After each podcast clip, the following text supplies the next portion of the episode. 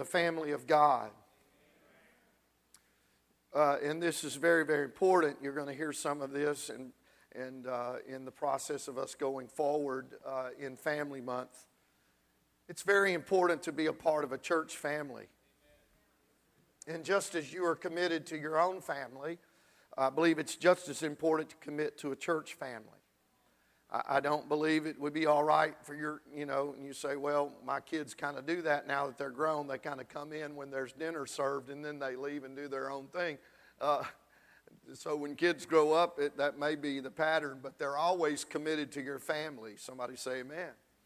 Uh, that's very, very important. And so in the kingdom of God, it's no different that God puts us together in a family, as a family. And so being committed to that family is very important. Uh, in Psalm 68, the Bible tells us that the Lord would be the judge of the widows, and then it said he would break chains, and it talks about uh, healing and, and care. And then in Psalm 68, uh, getting down to about the 10th verse, he says he puts the solitary, everybody say solitary, that's people that are alone or by themselves, he puts them in families. So it's pretty evident biblically that the healing and care and, and function of society has a lot to do with the family. I mean, that's what he put in the very beginning in a garden. He put a family there, a man and a woman. Isn't that correct? So it's pretty evident that society's health and uh, society's care has to do a lot with the family. I know uh, and I don't want to take a lot of time here, but it's very important for us to understand how important the family is. And when we think about that, we're not just thinking about our little family. Let's think about others' families. And ultimately, let's think about the family of God in which God has placed us. I'm thankful for the church. I'm thankful that God is in my life. And I appreciate the family of God. And how many know the family of God? The church is not perfect. Raise your hand. Joyce already had her hand up. She knows where I was going. How many know your family's not perfect? So, amen.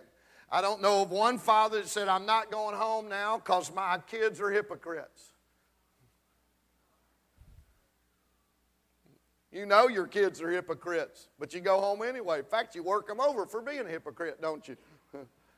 So, all this mentality about, I think we need to understand the church is the family of God. This is His body. Turn to your neighbor and tell him, I'm glad you're a part of my family. Amen. And so, uh, with that in mind, we're going to have Family Month, and uh, we'll hear more about marriage. Uh, the next couple weeks, we're going to hear about parenting. How many have children here, or grandchildren, or adopted children, or stepchildren, or uh, abused children? Amen. My children are terribly abused, bless their hearts. Amen. So, we're going to talk about parenting, and uh, we thought it might be very good. We've got some very gifted people in our church, and uh, isn't that great? Family ministers one another. And so, on this kickoff, in a general sense, kind of talking about kids and what kids mean and uh, what it means to be a parent, we kind of uh, we have somebody doing a keynote every Sunday just uh, getting us started in that Sunday morning session. And then we have some interviews that we'll take some responses from the, uh, from, uh, the congregation, and then we'll close it out. So it's going to be exciting the next uh, four Sundays, so don't miss. And today we have a special, special keynote address, and uh, I want you to give a warm welcome uh, to the highly successful, highly educated, highly gifted, and highly anointed as a brand new parent, Sister Taryn Smith, as she comes to, to give us a keynote today about parenting. Thank you, Brother Gene. I don't know about all that, but I'm always surprised how nervous I get before I um, come up to speak to you guys. I, no matter how many times I do it, whether it's a smaller group or a bigger group, I always get really nervous. So when Brother Kyle um, asked me to speak today. He told me I was going to laugh whenever he told me the topic. Um, and I definitely did, because I thought, um, I'm a brand new parent. You want me to talk about parenting? um, if I was, if there was supposed to be like some great revelation that I was supposed to get in the first month with my newborn, I definitely think I missed it because I have no idea what I'm doing. Um, so instead, whenever he said we we want you to address it from a professional standpoint, and I thought, okay, that I can do. I feel a little bit more comfortable with that. Um, so, for those of you who don't know, I'm a school psychologist, which is different than a school counselor, um, and just trying to give some of my background here. So, um, I got my bachelor's degree in psychology, and after that, I completed a three year graduate program, and part of that was a one year internship, and I studied um, children's development, research, and schooling. So, that's kind of where I'm coming from, some of my background there. So I'm really thankful for the opportunity to get to speak to you all today. Um, and I definitely want to give honor to Brother Gene and Brother Cal for allowing me to, because I know it takes a certain amount of trust to give someone the microphone. So I thank you for that. Um, and I just have a really simple thought, nothing really profound to talk to you about today, before we hear from some parents that actually do have some experience for you. um, but hopefully, too, my thoughts will be coherent. Um, as anybody knows that is the parent dealing with a newborn, the sleep deprivation and the stress is for real right now. So I'm going to hope that my thoughts make sense and they come across to you and that my words at least um, make their intended purpose. So, with all that being said, um, in thinking about parenting from a spiritual perspective, I think the biggest challenge and what makes parenting such a high calling is the idea that we're trying to make disciples out of our children. Because really, that's what it all boils down to in the end. Um, and that's it. I just want my child to be a follower of Christ in the end. Uh, I think most of us would agree that it's our biggest desire for our kids. I mean, it's great if they're talented or if they're attractive or intelligent. Those are wonderful things. You know, we hope for them. But in the end, above all, we just want our kids to follow Christ. So I'd like to start out with a short video. I came across um, some videos like this the other day, and I thought they were hilarious. Um, and then when I started writing what I wanted to talk to you about today, it kind of helped demonstrated my point. So um, it shows children arguing with their parents. Um, which is thankfully one thing I don't have to deal with quite yet. I know it's coming, but um, and we're going to skip ahead a little bit too. Okay, you got it queued up to the right spot. Okay, my husband's back there on the computer. Thank you. but anyway, so even though some of these kids aren't necessarily old enough to even say words yet, you can still tell that they're arguing. Um, and some of them, some of the kids do say actual words, but they sound just like their parents, which is what kind of the point is. So you can go ahead and play that, Brother Randy. I thought I did. No, you didn't. You talk bad words. Like my face, it's now not happy. Why you always have an attitude? Yeah, you always have an attitude with me. Come here, I'm talking to you. No, you do have an attitude. No, every time I have something to say, you have to give me. I, Y- I wha- No, you have an attitude about everything. Yeah. I'm the boss. No, I'm the boss. I'm the boss. No, I'm the boss. See? You have such an attitude, Casey. No. Like the attitude. Apple. You have an attitude? No. Overly, you have an attitude. I don't have an attitude. Yes, you do. I do. don't have an attitude. No. Come on, no, no, no, no. Stay there. Come on, no, no, I'm not fighting with you. no, no. Hey, stop. Well, I cook you dinner. I'm looking at cake. What does this have to do with dinner? Yeah. She's the cake. Why are we even yelling right now? No, what do you move? I want to be. You better go get I'm not arguing with you. I want to be. You started arguing with me. I want to be. No, you were arguing with me. No, No. they're not your parents. They my brothers. I'm not your parent. Yes, you is. no, not. You my, you my grandma and you my parent.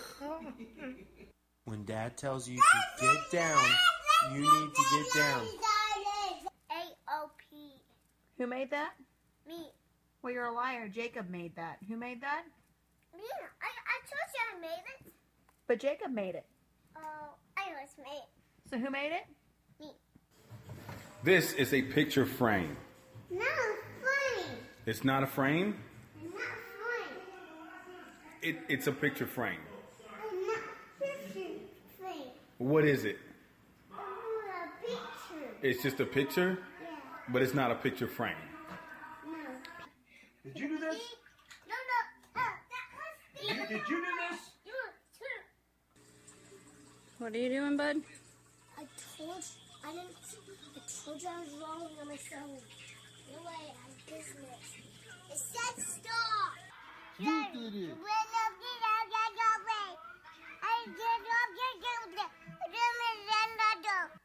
Who's the boss in this house? Me. You are? Yep. Says who? Me. You're the boss. You don't I even... think I'm the boss in this house. I'm the boss in this house. You don't live here. Yeah, I do No, you don't live here. Yeah. I... I've been nice to you, and you're having an attitude problem. Well, sometimes you have an attitude problem. Not usually. Yeah, you do. Well, I'm the mother. No, you're not. What am I then? You are with mommy. Uh, What did Doc say? right, thanks. I can end it there. Um, so I, I love that. The last little girl kind of hits it on the head. The, the mom is trying to say, You have an attitude problem. Well, sometimes you have an attitude problem. Where do you think I get it from? but um, that's definitely one unintended side effect I know from parenting is um, having your kids pick up on things that you never intended them to. it sometimes can be surprising to hear yourself in the, coming out of the voice of a child. Um, and I did get permission to share this from Miranda, who's not in here today, but she told me a story once about um, Carson where he was fussing about something, and he finally just said, Mommy, you're stressing me out. and I, it was one of those moments where, like, I wonder where they heard that before. they heard that from somewhere. Um, but it's amazing how observational kids can be. In the 70s, the famous psychologist Albert Bandura coined the term social learning theory. So, this explains this phenomenon a little bit. It states that learning takes place in a social context and can occur purely through observation. So, just from observing, they can learn. It states, um, and that's what I kind of want to talk to you about today, is what psychologists call observational learning. So, not surprisingly, this is learning that is attained simply by observing others. So, it's not like, you know, we step by step teach them how to do it and then explain it and have them practice it. No, they just pick up on it. So, that type of learning. More recently, psychologists and neuroscientists have been researching this phenomenon in the brain, which is really interesting. Specifically, um, what are known as mirror neurons. So these neurons have become become active whether you're performing an action or you're simply just observing someone else performing the action. So they respond equally. These neurons were first discovered in the early 1990s, so not that long ago, really, um, by neuroscientist Rizzolatti and colleagues at the University of Parma in Italy. They found neurons in the brains of macaque monkeys that fired both when the monkeys grabbed an object and also when they observed another primate grab the same object. Um, as most good discoveries go, they weren't actually studying this particularly. Um, they were trying to study neurons of the mon- monkey's premotor cortex to see how they responded to different objects, but they found something surprising. They noticed that whenever they picked up like a peanut to give it to the monkey, the monkey's brain would fire in certain areas, and then they noticed that those were the same areas that whenever the monkey itself was actually picking up the peanut. So, since then, fMRI studies on humans have also found that we too have a mirror system that works similarly. So, in 2003, there was a study done um, by Keysers and Wicker that used fMRI to look at the emotion of disgust.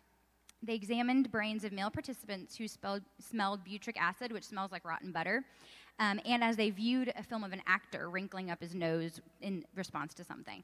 And they found that both feeling disgust yourself and watching someone else be disgusted, um, also, they both activated the, um, a certain area in the olfactory area of the brain. So, whether they did it themselves or they just watched someone else do it, their brain responded similarly. So, there was another video um, floating around a while back that shows this new dad changing this particularly disgusting diaper. And as you're watching him going through all of the different steps of changing a diaper and his, his you know, retching to it because it's so bad, you feel his pain. You know, it's like I can almost smell it myself. So those are our mirror neurons at work. Um, whenever you, if you've ever gotten teary eyed when someone's trying to tell you a story and they're getting teary eyed, or you watch someone go underwater and you kind of hold your breath, those are all of the mirror neurons working. Um, so some have nicknamed these empathy neurons because your brain reacts as if you're doing it, even though you're not the one doing it. So this has an important implication for learning, especially in children, when their brains are expanding and making connections so rapidly. Um, children's brains make a ton of connections in the first six years of life, and even through the rest of childhood. Um, in the teenage years, they start pruning back a little bit and getting rid of connections that aren't so important. But whenever children's brains are so malleable um, in childhood, if their brains are truly feeling what it is that they are observing and the actions of others, wow. Um, it puts a whole lot more emphasis on being careful what they see, and it puts a lot more weight on that little Sunday school song, Oh, be careful, little eyes, what you see. Because what they're observing actually is firing their brain as if they were doing it, and it's in when their brains are malleable, it helps to form their brain as well. so obviously, this can be a positive thing too, not just a negative thing. So if they observe someone feeling joy when singing in the house of God or getting excited to the preaching of the word, all of these things, the, then their mirror neurons would be activated as if they were doing it themselves too. So it can be positive and, and a little negative too. Um, and we know that this will only take us so far. We know from experience that children don't always just repeat what they observe. Particularly when they get older, they start to choose what they want to obey and what they don't want to obey. But the point is um, that we have a certain amount of God given hard wiring to empathize with others. And um, we have that hard wiring when we see them engaging in a behavior to empathize with them. Um, another video I saw a while back showed women listing the things that they liked and disliked about their bodies. Um, and then they also asked these mothers, their daughters, the same question. So their daughters had to, at, answer the question what they liked about their bodies or disliked about them. And so one mother said, you know, she disliked her thighs. Another woman said that she liked her legs because they were strong and good for running. And they found whenever they did the interviews with the daughters, the daughters listed the exact same things about their own bodies. So the daughter of the mother that disliked her thighs, the little girl disliked hers, and you know, the one that liked her legs because they were strong and good for running, that's exactly what the little girl said too. She liked her legs for that. So um, it's really amazing how much they observe. You know, the mothers had never critiqued their daughters' bodies. They never would do that, but they had critiqued their own, and the daughters had picked up on that and internalized it for how they should feel about themselves. So kids are always listening they're watching, whether we realize it or not, or want them to or not. um, every second, we are being role models to our children. Um, and to a certain extent, we know that we're role models to our kids and greatly embrace this fact. You know, many of the toys and stuff that we give kids are just kid versions of our things. And we give them pretend cell phones, or we give them little kitchen sets or tools. Um, so we know that children learn by watching us. And this type of pretend play, or dramatic play as it is called, is actually really good for kids. Um, it's good for their development. When you actually study children's play, a typically developing kid will progress through stages of play development. And through this pretend play, children discover their interests and abilities. They make sense of the world around them whenever they pretend that they're going to work. They don't know what you do when you go to work, but if they pretend, they're trying to make sense of the world around them a little bit. Um, it also helps them work out scary or confusing situations, like going to the doctor can be a really scary thing. So we give them little play sets and they pretend to be doctor, and it helps them try to make sense of it a little bit. Um, they get to be the one giving shots when they play doctor. um, and this type of play, pretending and being, uh, pretending and observing, is really good also for helping them develop what's known as theory of mind, which means um, understanding that others have a different perspective than you, because they have to take on perspectives of others when they pretend play like that. Um, and whenever, whenever kids pretend play together, which can be really fun, watching them like play church or play school, um, we learn that they learn how to negotiate, how to communicate with each other, be creative, and they learn leadership skills like you're the teacher and I'm the student or whatever. So all of this we know that kids learn and observe and they pick up from around them. But um, what I want then to challenge is what is it that we really want them to imitate because they are going to imitate and their brain is going to be impacted by what it is that we do and what it is that we allow them to see. Since psychology has studied in great length this impact that we can have in their little developing brains, what is it that we want them to develop? So I know for me then, I don't want my daughter to empathize with me being critical of myself or to empathize with the violence I let her watch her on TV. But I want her to empathize and for her mirror neurons to be activated whenever she observes me working for the kingdom and having joy whenever I do things for church. So I, that's what I want her to be picking up on. If my goal is for my daughter to be a, di- a disciple of Christ, I want her to be a doer of the word and not just a hearer of the word. I want her to hear the voice of God and to follow her leading in every area of her life. And one of the best ways that I can set her up for success is to do it myself. Will she see me seek God's voice in every area of my life? Will she hear me consulting him and laying all my cares at his feet whenever life gets overwhelming? Will she feel that God is the center of my life and that everything I do just flows out of a heart that wants to please him? Because she will follow me eh, to a certain extent, and her brain will be shaped by the things that are, she observes around her. Even when she's older and wants to do the exact opposite of what I'm doing, those little mirror neurons are still firing, even if she doesn't realize it. And her brain, even then, will have been affected by the experiences that she has now. So I want to do my best to ensure that she is empathizing with those things that are true and honest and just. And like I said earlier, I think all of us really want our children to be disciples of Christ. So, what that means is then from us it takes us leading by example because they will follow.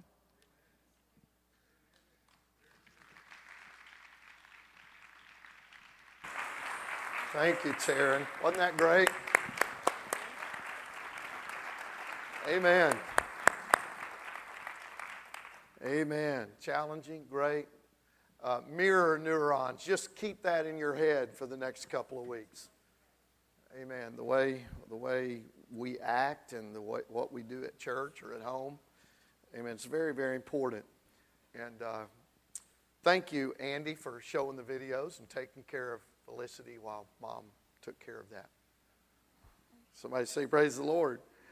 So it's Family Month, and for the next few minutes, we're going to have some, uh, some input from folks that are in the trenches, whether they have small children, kind of the verdict's not out yet, uh, or those that have raised children. And we've, we've run into a little.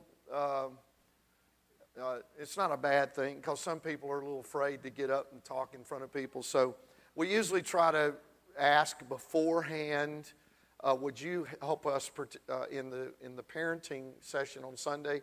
And they think, well, I've got to know all the answers. Uh, but that's, it's not really a, a, doctoral program we're doing here today. Uh, we're just, uh, in a general sense, how people navigate through difficulties or parenting uh, how each person does that differently. So it is no right or wrong answer. But the problem is when you ask people beforehand, it's like, oh, I don't want to get up in front of everybody. So we're, we're now finding that it's easier to put them on the spot right then and there. Because when I say, here, we're going to ask some questions to some parents, and I say, so and so, would you come? It's much more difficult for them to say at that point, no, I'm not coming up there. now, there may be a few that would do that, but most would say, okay, yeah, I'll go for a few questions. It's not, they're not hard questions, uh, they're pretty easy. So, uh, what we're going to do is we're going to kind of transition here, and I want Kyle and Amanda to come up. And they already knew this. This is one couple that knew before. And they have great boys, and they're, they've got great parents. But we haven't heard from them in this setting very much. I want Kyle and Amanda to come. And uh, I want also Mike and Leslie to come. They're coming up today. And this is the surprise one. I want uh, Terry and Sandy, if they would come up here today. I appreciate it. Thank you. That's right. I knew I was going to get a no. Uh, mirror neurons. Uh oh. Hey, bring your coffee. Just bring your coffee. It's okay. And and it, uh, there can be some questions. They're not difficult, and maybe more will uh, want to be involved when they realize these are these are very simple questions. So um, let's give all these a hand that have come up today to help us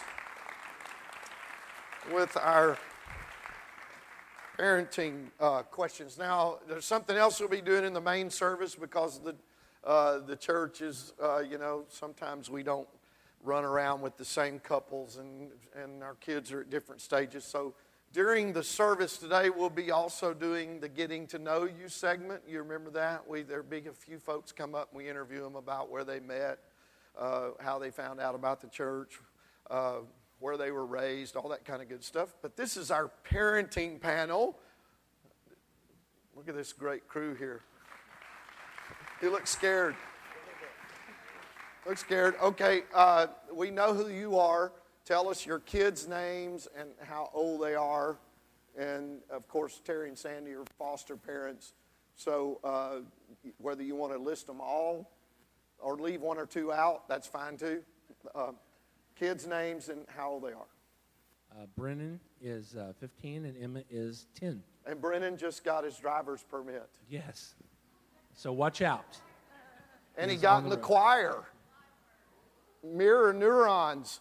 Brennan, as soon as he turned 15, he's 15, 15. fixing to be 16, right? or he just turned 15? Just in August. Okay. As soon as he had his birthday in August, he filled out a choir form. Mirror neurons. You know, we're wondering when Leslie's choir form's coming in. I've got it. This is not about choir. This, this she was in choir, then she had children. Okay, Terry and Sandy. Oh, go ahead. Oh, okay. Um, we have an older daughter who lives in Nashville, North Carolina. She's 40. Uh, Do we have to tell the ages? She might not like that. Um, yeah, I didn't think about that. she's my stepdaughter, but she was seven when we got married, and I raised her. Terry had custody of her, so she's just mine. I That's don't right. ever say she's my stepdaughter, but That's right. technically she is. And then, of course, we have Blake. Um, I don't know if he wants me to tell his age or not, but anyway, um, he he's 29. And then we have um, Izzy, Isabella, who we adopted because she was a foster child. We got her when she was seven, and she's getting ready to turn 15. Nothing wrong with my wow. nerves. Wow. And um, we have Christopher, who is 12, and we got him when he was seven, and we adopted him. And now we have a little four-year-old who we will not probably adopt because he has a return home goal. And um, All right. and we've had a lot of other kids. That's you right. don't want to know about that. All right. Kyle and Amanda. I have Isaac, who's 11, and Cooper, who is 4. All right, so now we kind of get the spectrum. Here's the first question Did you prepare to be a parent? And if you did, what did that look like? Did you prepare for parenting? No, I did not prepare, but I did take some classes in high school um, Really? for childcare. Very good. I did not want to be a parent. That's the only thing I dreaded about being married. Really? Was having kids. Yeah, and now I've, I've had children every way you can have kids except a surrogate. Isn't that amazing? And that's not happening.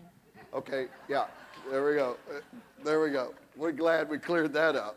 Did you prepare? The men can answer too, guys. All right, anybody else? And you don't, it's not mandatory you answer, but Uh, I did not prepare when we had Isaac. Amanda read books and things like that, and we knew we were ready. We weren't, and then um, isn't that the truth? and then we prepared for the second child by having the first child, and that didn't work out too good either. So How many thought you were ready for kids and then you realized you weren't out there? Show of hands. All right. Anybody else? in a lot of aspects, I'm a child myself, but um, so I thought I thought you know just the way I act sometimes, but I thought maybe that would help me, and it really didn't. But uh, right. How would you describe your parenting style? And in thinking about that, I think uh, Taryn mentioned some of that. Is it similar to the way you were raised, and what did that mean with your spouse? Kind of, we did it this way. We parenting. What's your style, and is it similar to the the home you came out of? What's your parenting style? Uh, helicopter, real hands-on. Uh, I got to do just about anything that I wanted to do. Um, they weren't always around; they were always working. And Grandma was across the street. He was totally different. So when we're when we decided to have kids, it was something we didn't talk about until they decided it was time for them to start going different places. And so then we had to figure out real quick Yeah. which way we were doing it. That's right. Very good. So it was unspoken, and then when the kids got to certain decisions, you had to figure out where you would meet in the middle. yeah, I'm, I'm much more of a helicopter. Helicopter parent. Always up in the air. I was hovering over. You know. Hovering, yeah. Style. Did it? Uh, did you bring things from your family origin into your? Obviously, in your marriage, you did. But when you had kids, did you notice a lot of difference? Uh, was there anything there? If you don't have an, if you don't have a comment, it's okay. Oh, well, the only thing I can say is I probably brought it from my, my family, you know. Yeah. Dad was a World War II veteran, and I was uh, pretty well, you know. That set the course. That set the course, you know. Yeah. And Kind of stern. and Sandy comes from an origin with two brothers. Don't and- hold that against me. Uh, oh no, I'm not holding it against you at all. Uh, so, Man and Kyle, any differences that you noticed? Yeah, I mean, we came from different backgrounds, so um, it's not like something before you have kids, you sit down and discuss your parenting style. Um, I think it just evolves. It just kind of happens as you come to points, and uh, That's good. you know they ask a question, and you both respond in two different ways. That's right. then you have to say, "Hold on, just a minute." So. That's good. What would you say your greatest strength as a parent is? It, and I know it may be hard for you to say my, so if you're, you're here with your spouse, if you'd rather say what their strength is, that would be fine too. Uh, but what's your greatest strength as a parent, or your spouse's greatest strength as a parent? Consistency. Consistency. Very good. No strengths? Kyle's pretty laid back, whereas I, I try not. To, I can't keep the rope a little tighter on him than he does. Okay. So Very good. Leslie's definitely more laid back than I am when it comes to uh, stuff that needs to be done around the house. She's a little more laid back. Yes. Yeah, I like to uh, make sure things are done. Got you. I'm a little more laid back too. Uh, the marriage uh, Sundays are coming two weeks from now. what would you? What would be the top values you feel most compelled to instill in your child? Uh, obviously, there are some that probably come to mind real quick. You don't have to list a whole bunch. One or two.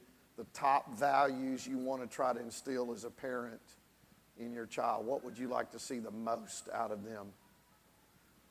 a, a value that you would like to instill in your in your child?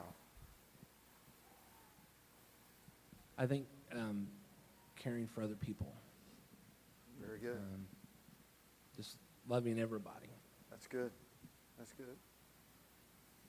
I think um, if you can, you know, instill in your child to, to measure everything in their life by what the Lord would do in the Word, Very good. then you don't have to worry about the other values because they all fall into place. Very good. Very good. Kyle, Amanda, a value you would like to instill?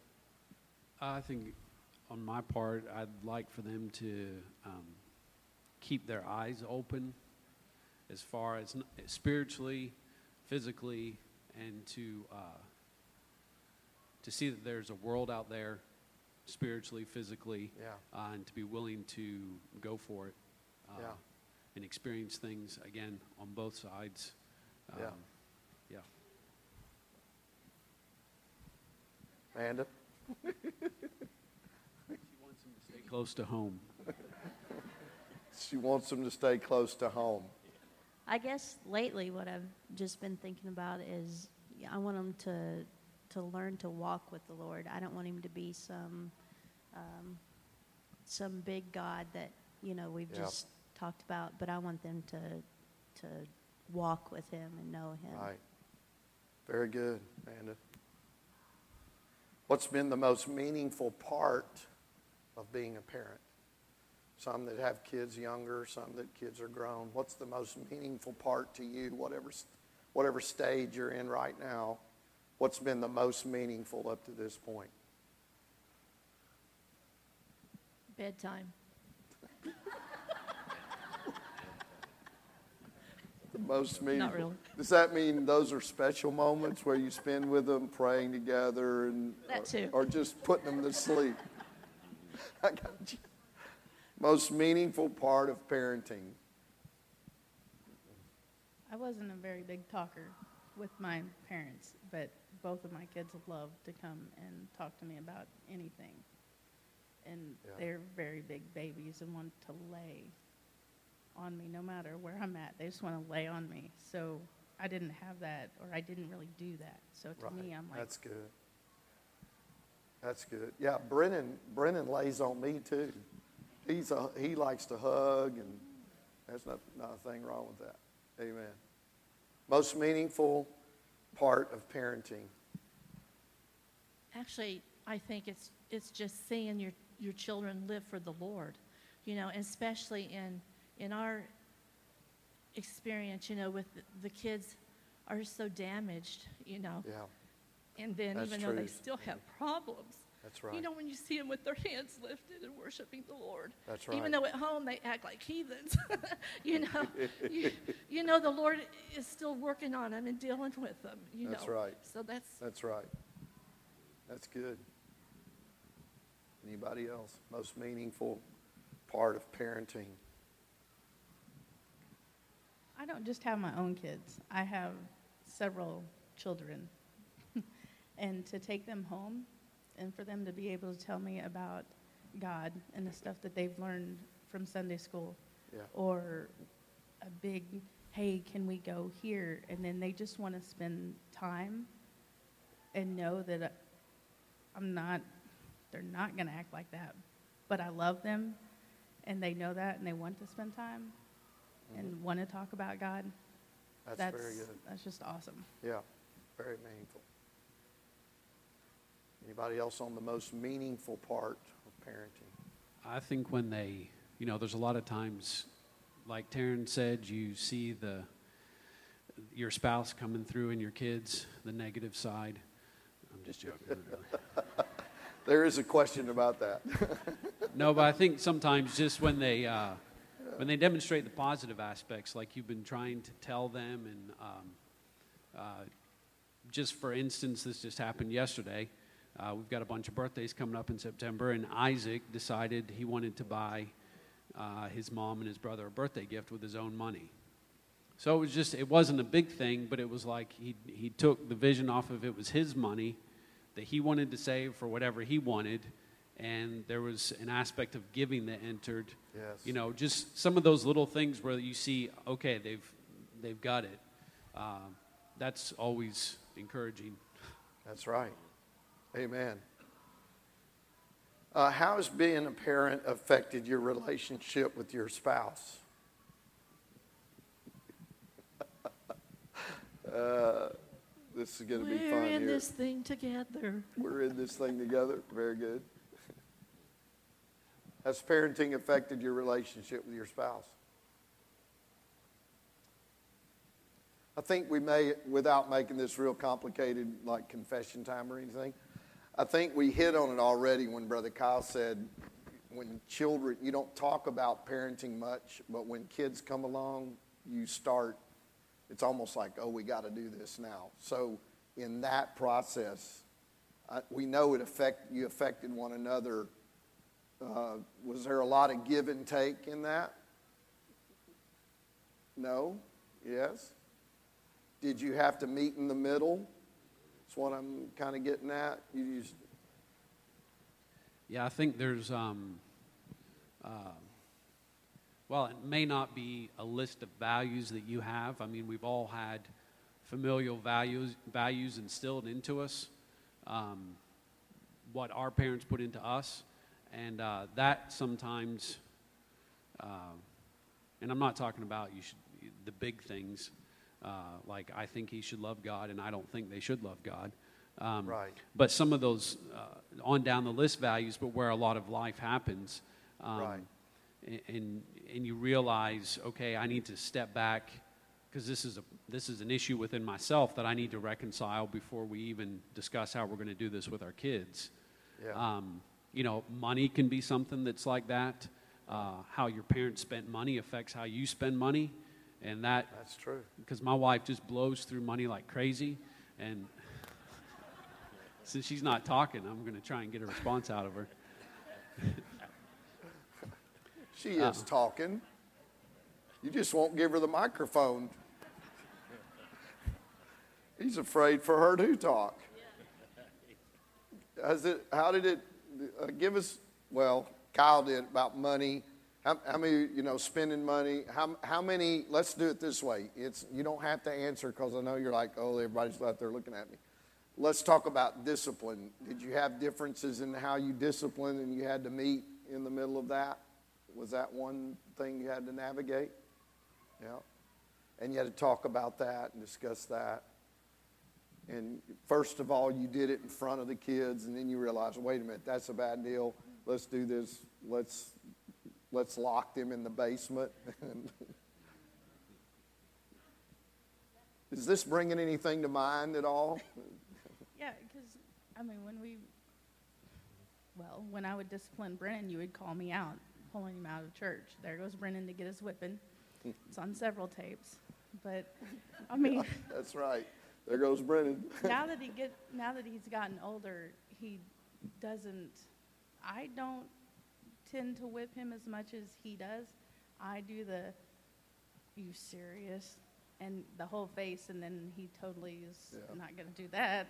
Kind of scared, but the communication when we would try to do when we tried to do that in front of the kids, then they would play us, and so when we stopped that, they stopped playing us. Very good. So they recognize that, that there may be a little difference there, and so they would play that if you were not careful. Uh, this project y'all have together, uh, it's almost like God put this little project in your life, and all of a sudden, you know, you, you're both, this is very important to both of you. Would you say parenting and having a child, obviously you're closer with the child, but does it bring out a closeness in your marriage that you didn't have before? Almost a, a common a goal, common, I want to term it project, but hey, we're raising kids together. And then as kids are grown, Terry and Sandy make it, uh, does that, of course, you still have kids at home, but does it change when they're grown up? It's almost a, a sense of satisfaction and they're, they're, they're pretty responsible and they're, you know, it wasn't in vain. Uh, did it bring you closer together?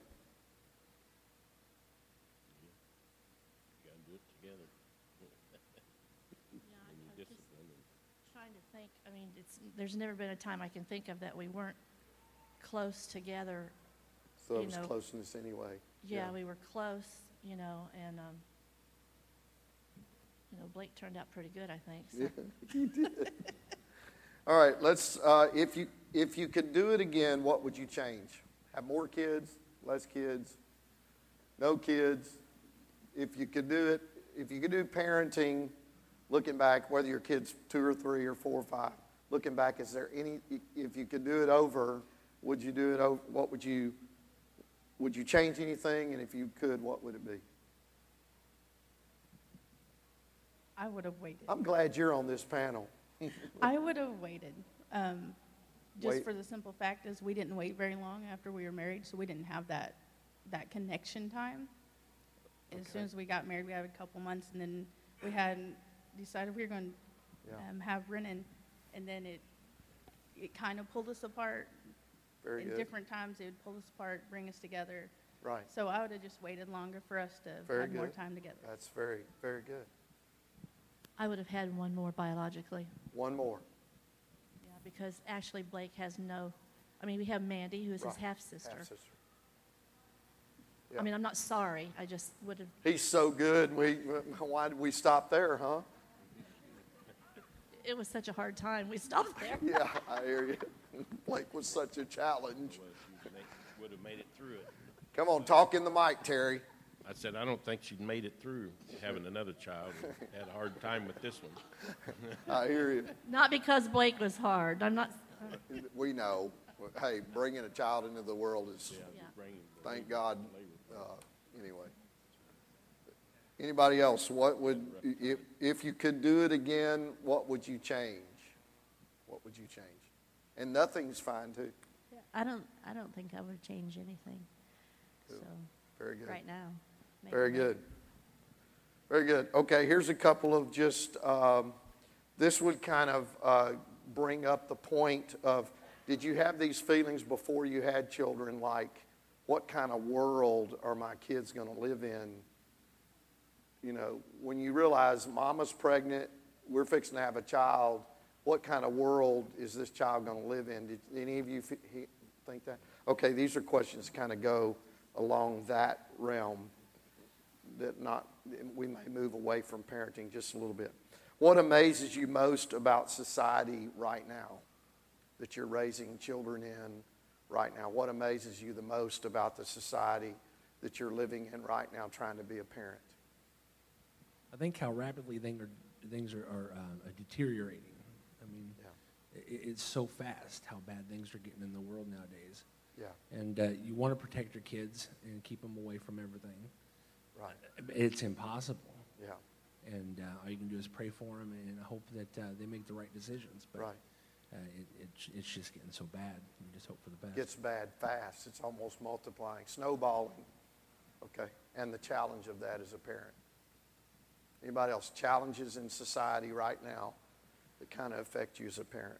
Uh, it seems like society changes so fast that it's hard to be proactive and not reactive. Yeah. Um, you know, coming in front of situations and explaining things from the correct standpoint rather than them hearing it somewhere else and then you having to correct those things. Yeah. Uh, it seems to be more and more difficult in doing that. And then you face the quandary of uh, in when when are you too proactive and that they don't even need to know this right now, but you're worried that they may find out about it somewhere else before Yeah. you tell them. Um, Yeah. So that's always uh, A challenge. an issue there, I think. Yeah. Anybody else? All right, here's some quick hitters. These are yes, no, or um, one word answer, or maybe two. Okay, everybody ready? Okay, and everybody's got to answer. Okay, these are one word. And what would be really fun is if we count down three, two, one, and both you and your spouse answer immediately at the same time. So we could get a yes and a no, or, but we won't do that to you. Okay. Uh, here's a quick hitter, just a number. What age is appropriate to get a cell phone? Well, that's quick. Quick answer. I, I'm just asking, what, what age is appropriate for a cell phone? In the mic. Well, he just got a basic cell phone and he's 15. 15. Okay, and Leslie's is 15? In- In the microphone. Come on. Age for a cell phone. I, I would go 18 when he gets ready to move out. There you go. All right. Terry? I guess I'd go with 18 also. Sandy? I think if they have to have their, uh, whatever age it is, that they have to have approval. If they can't get it on their own, then, you know, Okay. when they get it on their own. Kyle? Age for cell phone. I'd say 15, 16 with limited use. Amanda? Yeah, 15, 16. Okay, starting at this end. Co sleeping, sleeping with parents, or no? Yes or no? Come on.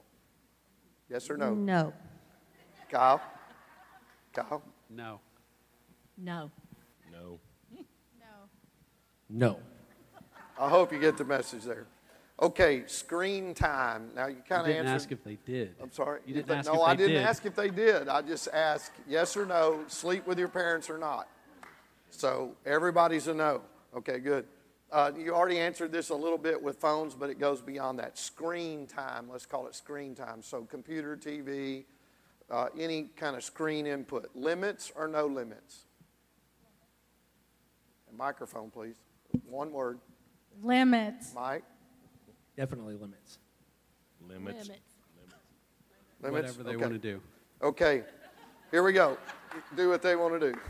Yes or no answer. Yes or no. Have you ever caught yourself saying something your parents said to you? Yes? Yeah. Yes. Yes. Yes. Emphatically, all the way across the board. So don't be afraid to let the influence of your parents pass on to your, uh, although there can be some bad things with that. Okay.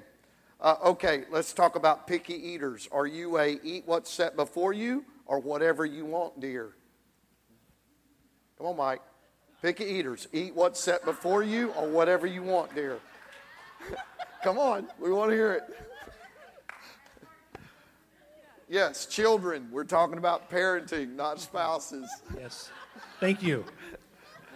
Picky eaters. Yes, Eat at what's least set try before what's you. before you. Try what's before you. Right. Oh. Mirror, mirror neurons. All right, Leslie. Try what's before you. Picky eaters. Whatever before me. I'll Same. We, one's so stubborn that he'd probably starve rather than, Oh, than uh, eat. We need to hear that. Yeah. Yeah. Picky eaters. we, So, we tell Isaac, you know, you got to at least try it. We try to convince Cooper he has to try it. Okay, very good. So it does have to do with the child to some degree. Okay, who has it harder, stay at home parents or working parents? One word answer working, stay at home. Stay at home. I'd say the stay-at-home parent has it harder. Who has it harder, a working parent or a stay at home parent? I'm not talking about, okay, my husband goes to work, my, mother, my wife doesn't. I'm talking about who has it harder as a parent, somebody that stays at home with their child or somebody that goes to work and sends their kid to be cared for? Who has it harder? The one that stays home? The one that stays home? I think the, the working mom, because she has to, or the dad, whatever, Dad, right. has to balance everything. Right. Instead of putting all your energy into and being at home and being there, you've got to balance. Right. Very good. Same one thing, the working parent, because they're also going to be hard on themselves for missing a lot of their stuff. Yeah. Any thought, Mike? No. okay. okay, yes or no? Do you judge other parents? yes or no? Yes. Do you judge other parents? Like Walmart, grocery store, church? Yes. Rissa. Yes. Who? Rissa. Well, that's a little added in, for the interview. Do you judge other parents? I mean, sometimes, you know, you'll think if that kid was mine. That's right. That's what I'm talking know, about. Sometimes, I mean, once in a while. Yeah. Yeah. But you got to remember everybody's coming from a different place, and That's very good. you know. Do you judge other parents? So the answer, most across the board, would be yes. But the temperate of that is, I don't know their situation. But yet, as a parent, what that means is if everybody's looking at you as a parent and thinking, boy, he's not doing a good job, or she's, then behind that is always the temperate issue that I may not know what they're dealing with or where they're coming from. Okay? Hey, let's give all them a hand. Thank you for, for being a part of our interview. And as we close, thank you guys very, very much. As we close, I just want to read a uh, paragraph that we I came across, and I failed to write down the guy's name, but it's it's not mine originally. But I think it's very important when we think about parenting. Consider this. Consider this. When it comes to rearing children, every society is only 20 years away from barbarism. 20 years is all we have to accomplish the task of civilizing the infants who were born into our midst every year. Listen now. These savages know nothing of our language, our culture, our religion, our values, our customs of interpersonal relations. The infant is totally ignorant about communism, fascism, democracy, civil, civil, civil liberties, the rights of the minority as contrasted with the prerogatives of the majority. They are ignorant about respect, decency, honesty, customs, conventions, and mannerisms. The barbarian must be tamed if civilization is to survive. Those barbarians are our children. Somebody say amen. Let's stand together and we- we're.